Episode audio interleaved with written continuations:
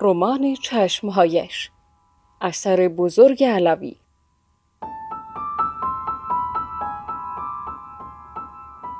گوینده مریم امیدی. تولید شده در رادیو آرسن.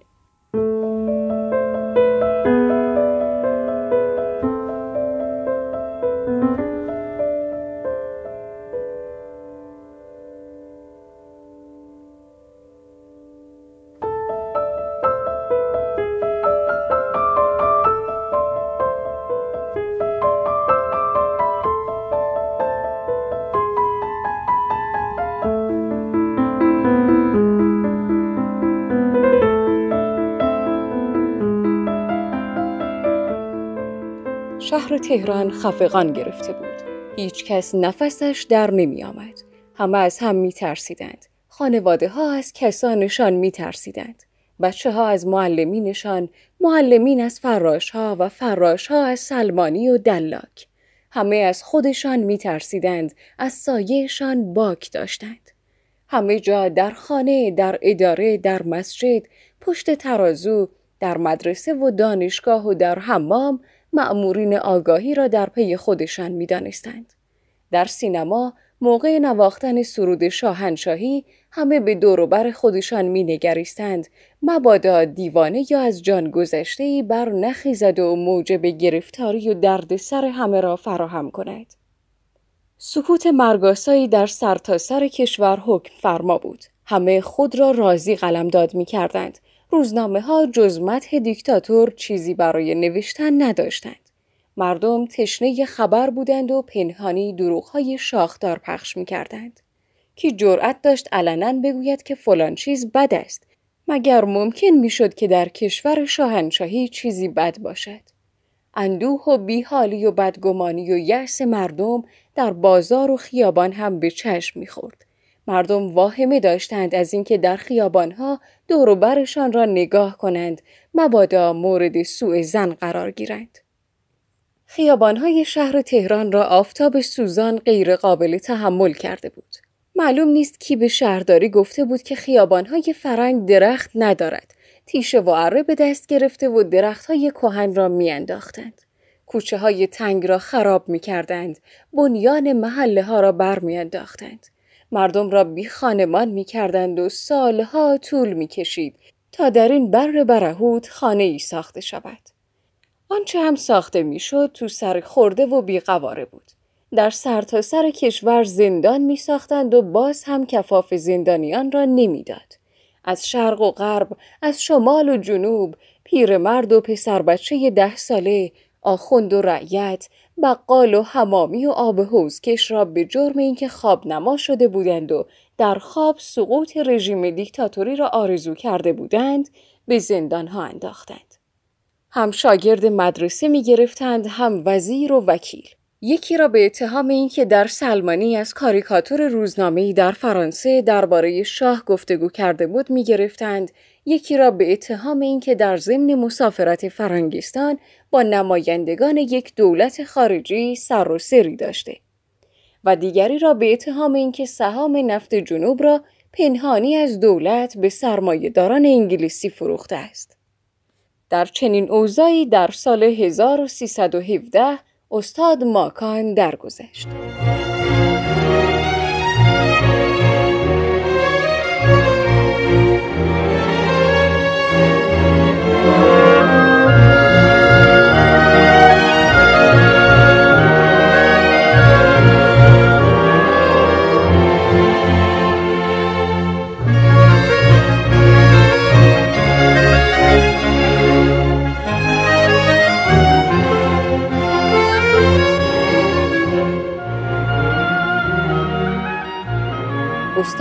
بزرگترین نقاش ایران در صد سال اخیر بود.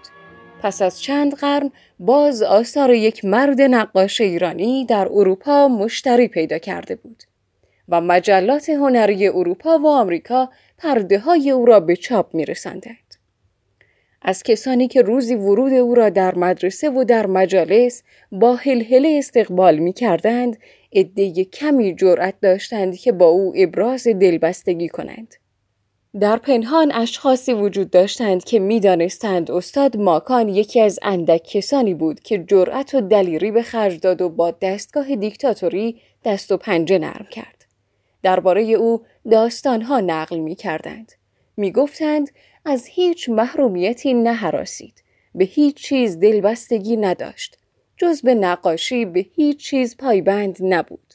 فشار دستگاه پلیس دیکتاتوری کمر او را خم نکرد. تهدید در وجود او کارگر نبود.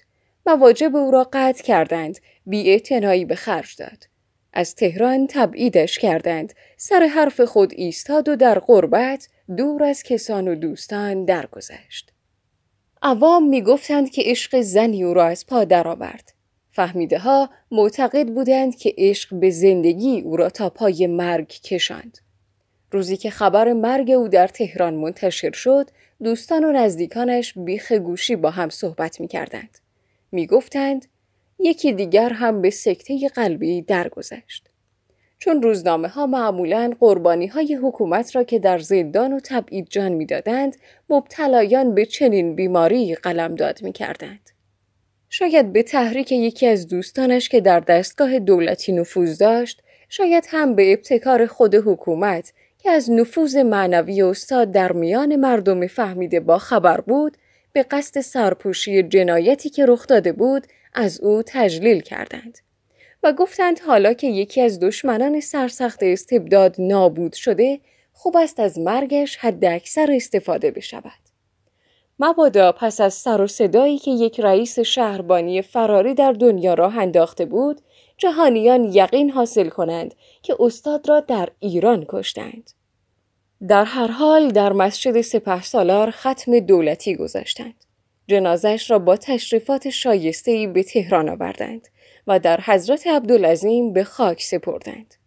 در دبیرستان امیر کبیر سخنرانی برپا کردند و در تالار دانشسرای مقدماتی آثار او را به نمایش گذاشتند و به این وسیله دولت خواست هنرپروری خود را نشان داده باشد.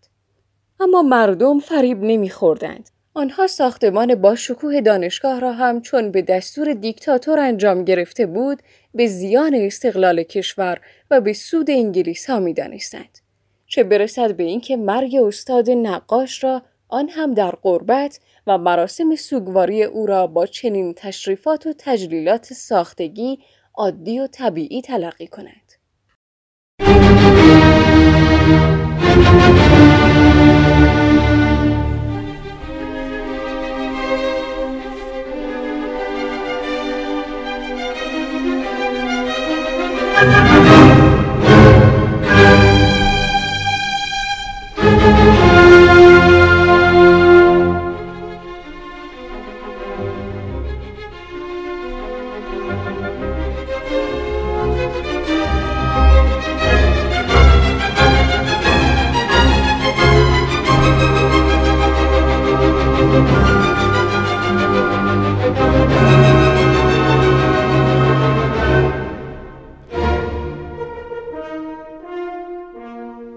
آنهایی که در تهران خفقان گرفته یا آن روز سردمدار و دارای کیابیا بودند وکیلان و وزیران و سرتیپ و سرلشگرها و هوچیها روز افتتاح نمایشگاه آمدند و دیدند و به گفتند و رفتند.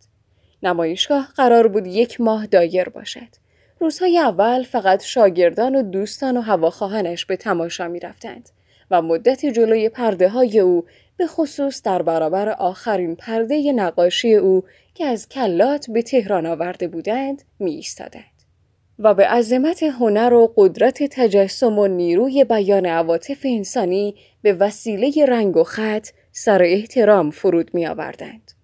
بعد از ظهرها وزارت فرهنگ برای حفظ آبرو و حیثیت زمامداران شاگردان مدرسه را دسته دسته به دانجا میفرستاد اما از هفته دوم تماشای آثار استاد نقاش جنبه عمومی و ملی به خود گرفت. گروه گروه مردم می رفتن تا خودشان را باز یابند. در پرده های خوشرنگ و با صلابت او تصویر خودشان را میافتند و به خصوص در برابر پرده نقاشی که زیر آن به خط خود استاد چشمهایش نوشته شده بود می ایستادند و خیره به آن می نگریستند. با هم جر و بحث می کردند و می کوشیدند راز چشمهایی را که همه چیز می گفت و در عین حال آرام به همه نگاه می کرد دریابند. مردم از خود می پرسیدند که این چشمها چه سری را پنهان می کنند. چه چیز را جلوگر می سازند و هر کس هر چیزی که فهمیده بود می گفت. اما نظرها متفاوت بود و به همین جهت جر و بحث در می گرفت. در اواخر هفته دوم ازدهام به حدی شورانگیز شد که دولت و دستگاه شهربانی تماشای تابلوهای نقاشی را نمایش دست جمعی مردم ناراضی به زیان حکومت تلقی کردند و در نخستین روزهای هفته سوم نمایشگاه را تعطیل کردند. پرده چشمهایش صورت ساده زنی بیش نبود. صورت کشیده زنی که زلفهایش مانند غیر مذاب روی شانه ها جاری بود. همه چیز این صورت محو می نمود. بینی و دهن و گونه و پیشانی با رنگ تیره نمایان شده بود.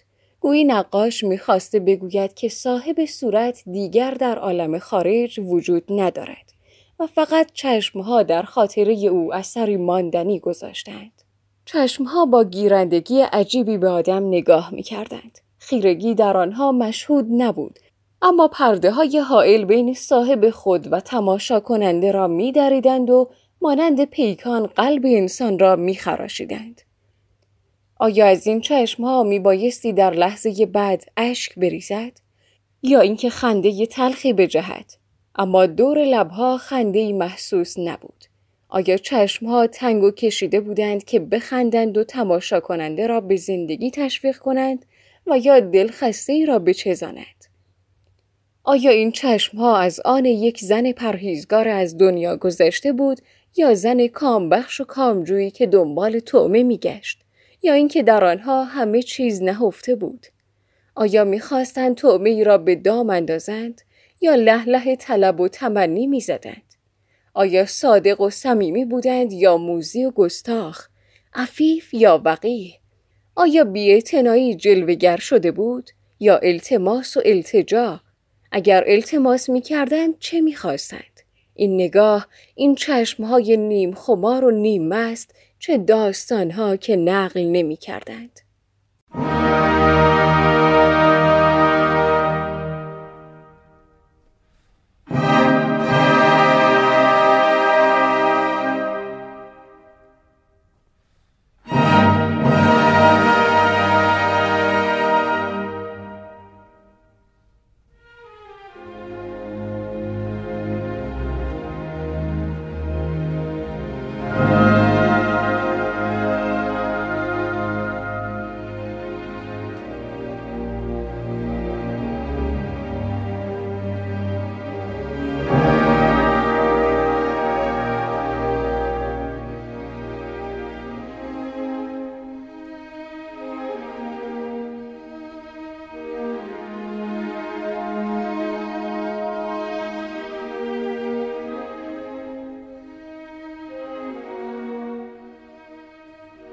همه چیز این صورت عادی بود. پیشانی بلند، بینی کشیده و قلمی، شانه باریک، گونه های استخانی، زلف های ابریشمی، لب های باریک، جمعا اثر خاصی در بیننده باقی نمیگذاشتند. صورت از آن زن بسیار زیبایی بود، اما آن چیزی که تماشاچی را مبهوت می کرد زیبایی صورت نبود. معما و رمز در خود چشمها بود. چشمها باریک و مورب بودند. گاهی برعکس تخیل بیننده زنی را جلوگر می ساخت که دارد با این نگاه نقاش را زجر می دهد. آن وقت تنفر انسان برانگیخته می شد. در صورتی که دوستان و نزدیکان استاد معتقد بودند که در زندگی او زن هیچ وقت نقشی نداشته است. تنها یک زن گویی مدتی مدل نشسته بود و از آن زن نه صورتی در دست است و نه آثار نقاشی شبیه او دیده می شود. وقتی او را از تهران تبعید کردند مجرد بود. کسی سراغ نداشت که زنی در زندگی او اثری باقی گذاشته باشد. سه سال خورده ای در کلات به سر برد و آنجا مرد. در یکی دو روز اول روزنامه ها این حادثه مهم را اصلا قابل توجه ندانستند. فقط در روزنامه رسمی دولتی با دو سطر اشاره به مرگ استاد شد. ناگهان همه اشک تمساه ریختند و از غروب یک ستاره درخشان در افق هنر ایران سخن گفتند. آنهایی که استاد را می شناختند می گفتند به فرض اینکه حادثه مهمی در زندگانی او رخ داده باشد که به تبعید و مرگ او در کلات منتهی گردد.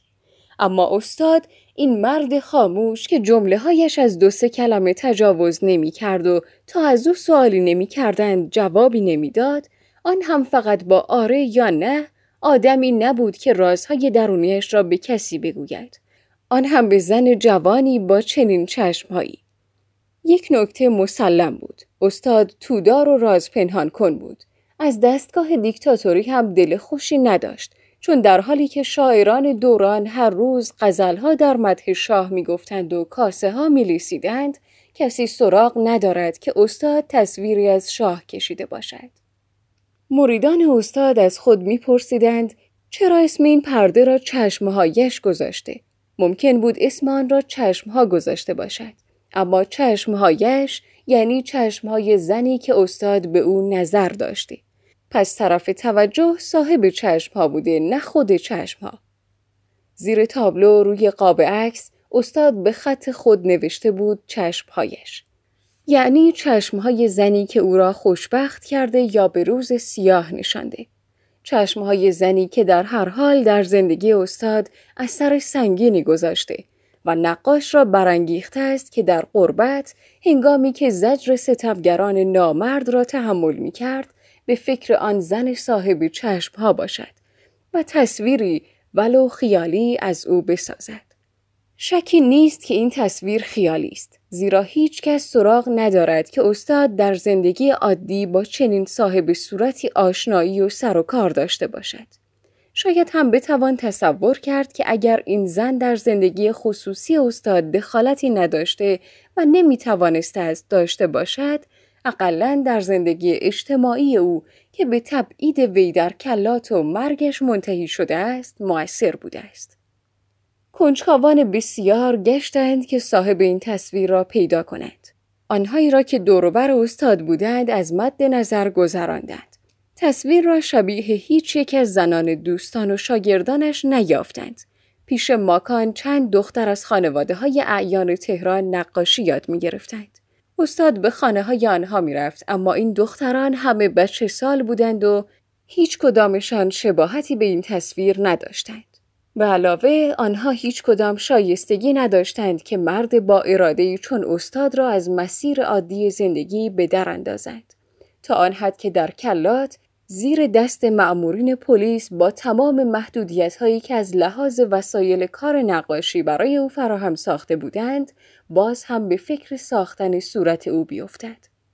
اما آن زنی که مدل نشسته بود به کلی ناشناس است. کسی او را ندیده. استاد در هیچ محفل و در هیچ مجلس عمومی با او خود را نشان نداده. تنها آدمی که از وجود این زن ناشناس اطلاع قطعی دارد آقا رجب نوکر نقاش است و او هم چیزی در این خصوص به یاد ندارد و اگر هم می‌داند چیزی نمی‌گوید و یا نمی‌خواهد بگوید. به علاوه آقا رجب می‌گوید که او شباهتی ما بین چشمهای این تصویر و صورت آن زن ناشناس نمی‌بیند.